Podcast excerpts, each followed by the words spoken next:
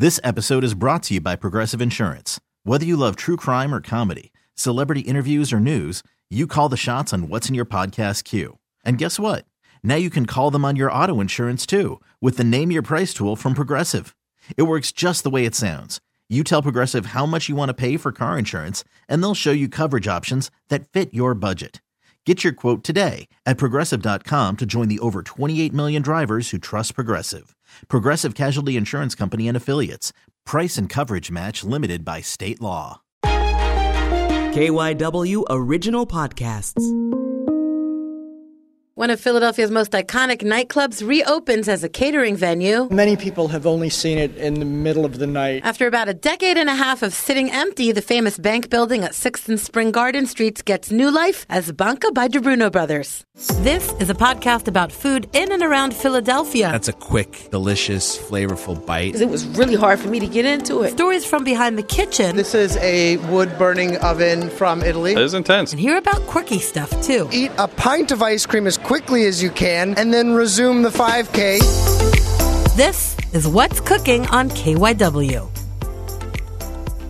Anybody who knows about Philadelphia nightclub history knows about the bank, this building at sixth and Spring Garden, which was once an old bank, then was turned into, for many decades, a nightclub known as the Bank, known as Transit, and many other clubs. And for the past fifteen or so years, it was empty, shut down. But now they're reopening as a catering venue by Di Bruno Brothers. So I'm so excited to see what it looks like on the inside. I feel like I'm going back to my, like, it's very nostalgic, because you remember when you think about those clubbing days, you remember who you were with. It's, you know, for me, it's like, you know, the single life, and now I'm married with kids, and like the whole vibe, I'm sure, is different, especially since it's not like an after hours members only, hush, hush, quiet, enter through the back door club. It's now a legit catering venue. So let's go take a look inside and see what it looks like now. Oh, wait. Oh, my gosh. First of all, let me take a look at this place. It is astounding. It's- I don't think I've ever seen it in the light of day, or the,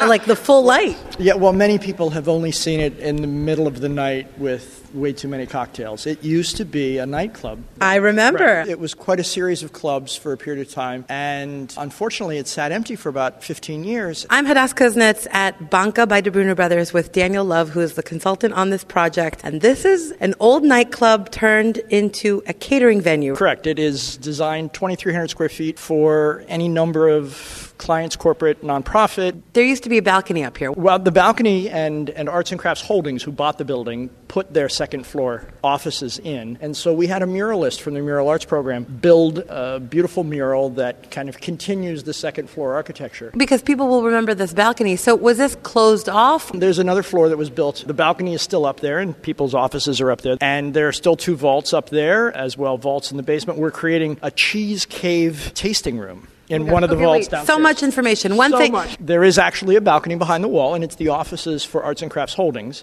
Right. And all of their really cool staff operate so up there. So that was the original balcony of this building, and then you closed it off? We had to close it off in order to separate the two operations. Got it. The D J booth was over here? The D J booth is still there. It's still up and in oh, the corner. Oh, up, up there. It oh, was okay. up there. Right, it was up. It was up on the second level. And and you're it, keeping it there? Well, it has to stay there. It's It's been... Uh, ironed into the, the construction of the, the original building. So it, it, it can't come out.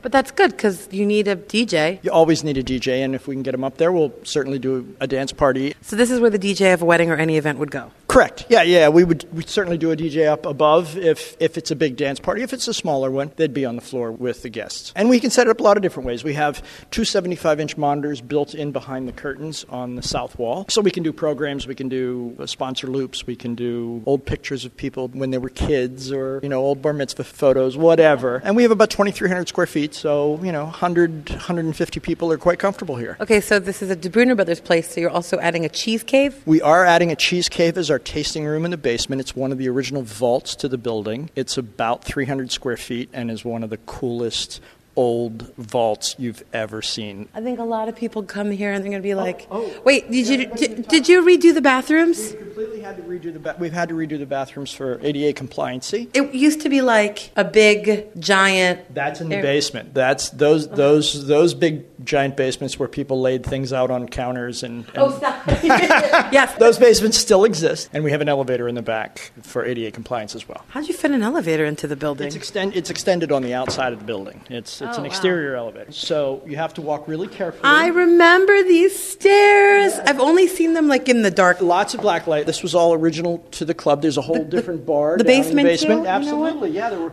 four floors of bars, four floors of basement, dance floors. I think I have a picture down here, and there was like a hole in the wall behind me. No surprise. We found a couple of people that, that documented in the mid-eighties all sorts of black and white photography that we're intending to put up on a wall in the back. Picturescapes of people that were having way too much fun here. It was way too cool. But yeah, this is the basement thing, and then this is our cheesecake. An old bank vault. Oh, it's nice and cool in here. It is nice and cool in here, and this will be perfect for wine and cheese, but it was also a private little dance room where they had piped-in music and, as you can tell, wood floor, and they would have little private dances in here. If you can use your imagination, you can understand how private they were. But yeah, it's a beautiful little space, and it's going to work out great as a cheese cave. The temperature in here is constant all year round, and great for big bottles of wine, too. So where are we going now? Upstairs, come on. For twenty-five years, it was a nightclub of one sort or another. Take us through the history. A lot of people know this place as one of Philadelphia's historic nightclubs. Right. Well, before that, it was one of Philadelphia's banks, designed by Frank Furness. So for about one hundred twenty years was a bank, and then sat empty for many years, and then opened up as the Bank nightclub as an after-hours, members-only, two, three, four in the morning kind of a place that everybody would roll into when the rest of the bars closed. And that's where all the and stories come from. That's where all the stories come from. And so when we moved in, we found an occupancy license for five hundred people. There were more than five hundred people. Yeah, no, every, every square inch of space was, was, yeah. was taken up. And so in keeping with that, of it being the bank and a bank, that's why the name is Banca. When did transit happen? There were about eight different clubs that operated in the building from when it was the bank to when it shut down. All the names I don't know. I'm sure they're on I'm sure they're on an L and I report somewhere, but, right. but I, I haven't seen them all. And so, you know, in keeping with that history and kind of the fun of the neighborhood, which is exploding, the Spring Arts District is, is going crazy, we decided to keep it the bank, but with an Italian twist, an Italian-American Banca. twist. Banca. You know, always keeping a nod to the to the history of the building. Because, you know, our history is hospitality, and that's really the goal of this institution and this place. You know, Di Bruno Brothers really feels uh, so strongly about building the community in, in Philadelphia. They're tied to the community. And having an event space has been something that they've longed for for years, and we now have it. So I see that you're preserving some of these old pictures on the wall. That triangle's from transit. Yes, it is. Yes, yes some of the, some of this stuff is old. Some of it's brand new. The Arts and Crafts Holdings, the owner is, is quite an art collector, and he's got a ton of very cool things. What's on the second floor? What's that going to be? Well, it, it is currently their offices, and so the, it, it will remain that until, you know, at some time they outgrow it and move to somewhere else, and then maybe we'll expand upstairs too. Just the main floor and the basement, maybe? The basement for special guests. So we're not going up there? We're not going up there. No, okay. it's, it's locked off. So what's this back room going to be? Well, this back room was a vault above the basement vault. This was a giant locker storage vault, and it will be our kitchen. So they're scraping and painting and loading it all up, and, and we'll do this as our turnout kitchen. It's a big space. Yeah, it is. Well, it needs a big space. We don't really have any cooking capacity here, so you know everything comes from the commissary, which is about a block and a half away. So everything will just have to get turned out here and reheated and sent out. You're not building in... We're not building a full kitchen. We don't have the cooking capacity within the space to create a kitchen. We're just we're treating it like every other museum and special event site that has a turnout kitchen. Okay, so let's talk about some of the history. Let's come out here. This mirror, one of the beauties about it on an angle is that we're using it as a selfie station. So when you move back a little further, you can take a selfie in a Frank Furness framed mirror. One of three, there are two additional Frank Furness mirrors that we're hoping to install over by the bar. But this was originally the opening mirror in the lobby. It's one of the few interior photographs we have from in the eighteen eighties. of, of where this stood. And this was this mirror frame was designed by Frank Furness. This was Kochek back here, and liquor storage. This black window, and white wall, window wall window wall used to be all the liquor storage. They built this iron cage to control the liquor when it first was built so that no one could get in. And so it stayed here, and we're going to create a series of black and white photographs that'll be etched within the plexiglass. One of the colleagues from, from the hospitality industry was a Kochek girl here. She did a walkthrough with us, and her memory was just blowing circuits left and right of all of the times and all the nights and, and early mornings and sunrises she saw crawling out of this building. I think a lot of people in Philadelphia have those memories. That's all I keep hearing. I keep hearing about everybody who partied here. They don't remember really when or why. Everybody ended up here at one point everybody or another. Everybody ended up here. Everybody who has a story about it also has a little bit of embarrassment about that story and a little bit of, uh, oh, yeah, I did things I probably shouldn't be talking about on, on, on the radio. We're all so, grown with yeah, families now, Yes, yes right? exactly, exactly.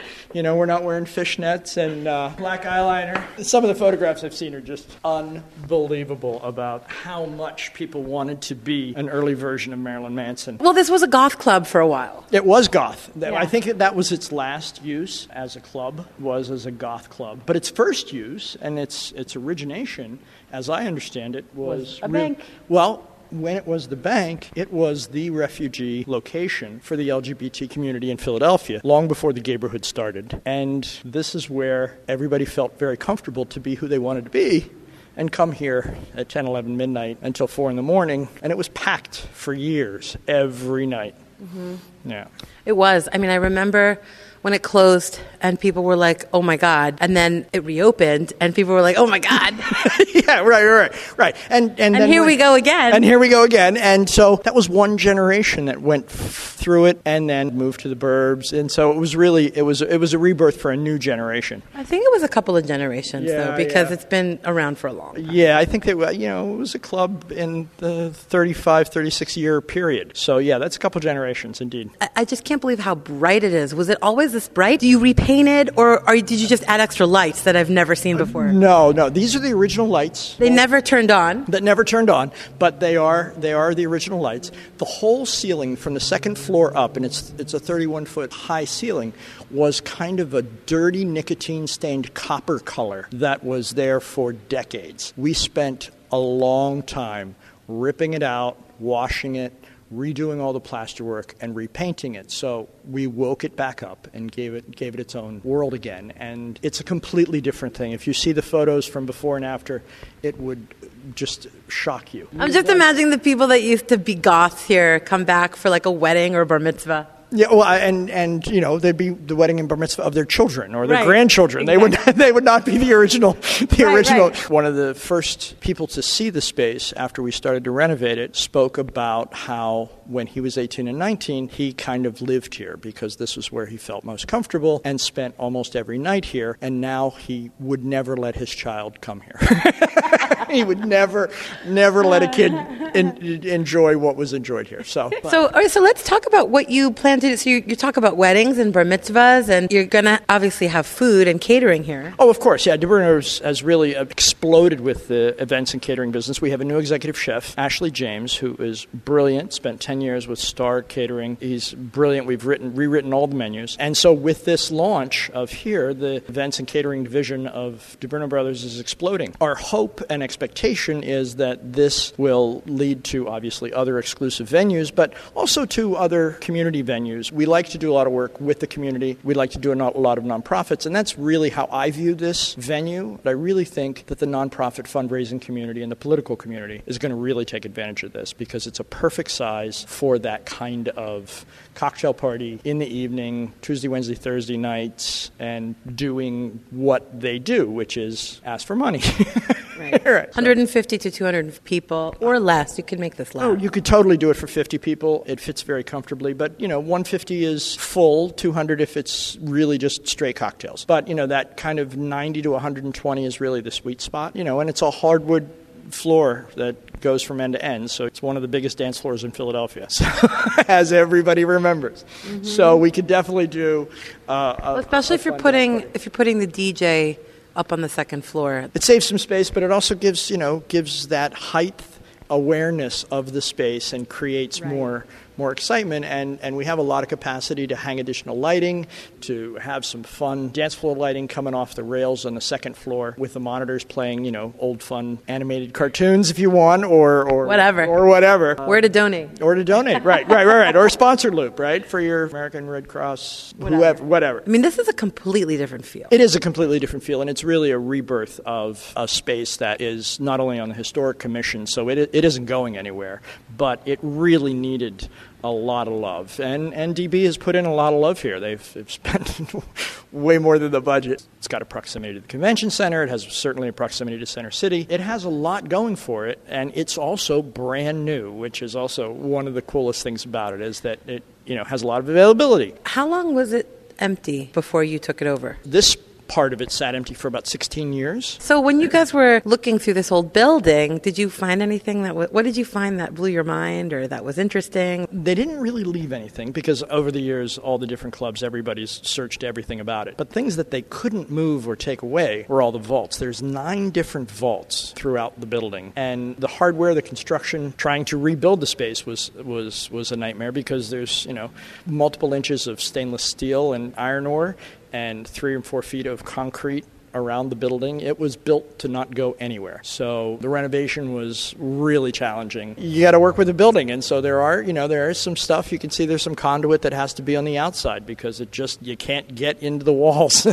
But I, I think for me, the coolest thing was discovering that cheese vault. It's just, you know, the doors are in pristine condition. They're intact. The space was gorgeous. It's a perfect temperature down there.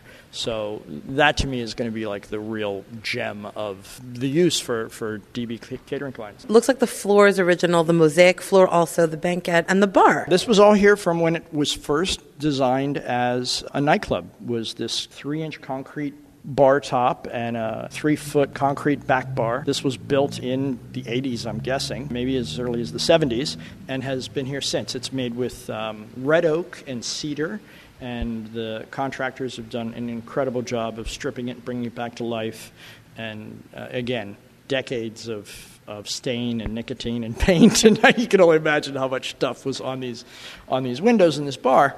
What about the subway tile backsplash, your back wall? That we've all installed. We installed all of the window treatments, and all of that all of that tile work is all brand new. Because it was gross? It was, well, it needed a little lift. And okay. and what we want really wanted to do was tie into what we've done is surround the columns on the south wall in, in tile and marble and give it a give it a little bit more of an elegant look and, and a little bit more of a nod toward what it was. Um, as you can see, they're they're doing all hand painting of the oak leaves up on the scroll and really taking special care to make sure that everything is accented accurately to what it probably looked like one hundred forty years ago. All right. What do you want to say to all the goths from twenty years ago, thirty years ago? Well, I would invite them all to come back because they all have children now. And they all have, you know... Uh, another generation. Another generation. But they should come back and remember how much fun they had here because it really is a really uber fun space. And, you know, with, with some good... good food and a couple of cocktails, you can live, relive those days in a second. This was about the dancing. This was about the dance party, this place. It was about the dancing. It, it was about the socialization, and the dancing was really the, the, the core of it, and so that socialization is back. The idea of coming back, whether you're just eating, having a dinner party, or, or celebrating somebody's whatever, this is really a cool place to, to come back to and to be a part of because it's it's so integral to the community and and you know and, and everybody's memory. I mean, everybody has a great memory about this place. I know, seriously, I want someone to invite me to a party here. Okay. I'll be happy to invite you to the grand opening. Okay, love it. Anything else you want to add, Daniel? I, I really want to say thank you. I mean, this is so so kind of you to, to take an interest and, and, and to be involved with this. We're so jazzed about this. It is such a really cool space. Daniel Love is project manager of Banca by Di Bruno Brothers here at sixth and Spring Garden Streets. Thank you so much. Thank you. You are very gracious. Thank you. That's it for this episode of What's Cooking on K Y W. You can follow the show and get other delicious tidbits on Instagram at food in the two one five. And follow me on Twitter and Facebook for more news and insights at Hadas Kuznetz. If you have a food tip or feedback about the show, reach out. And please take a moment to help us by rating and reviewing the show on iTunes. and helps us to keep making the podcast and get it to new listeners. I'm Hadas Kuznetz, and that's What's Cooking. This episode is brought to you by Progressive Insurance. Whether you love true crime or comedy, celebrity interviews or news, you call the shots on what's in your podcast queue. And guess what? Now you can call them on your auto insurance too, with the Name Your Price tool from Progressive. It works just the way it sounds. You tell Progressive how much you want to pay for car insurance, and they'll show you coverage options that fit your budget. Get your quote today at Progressive dot com to join the over twenty-eight million drivers who trust Progressive. Progressive Casualty Insurance Company and Affiliates. Price and coverage match limited by state law.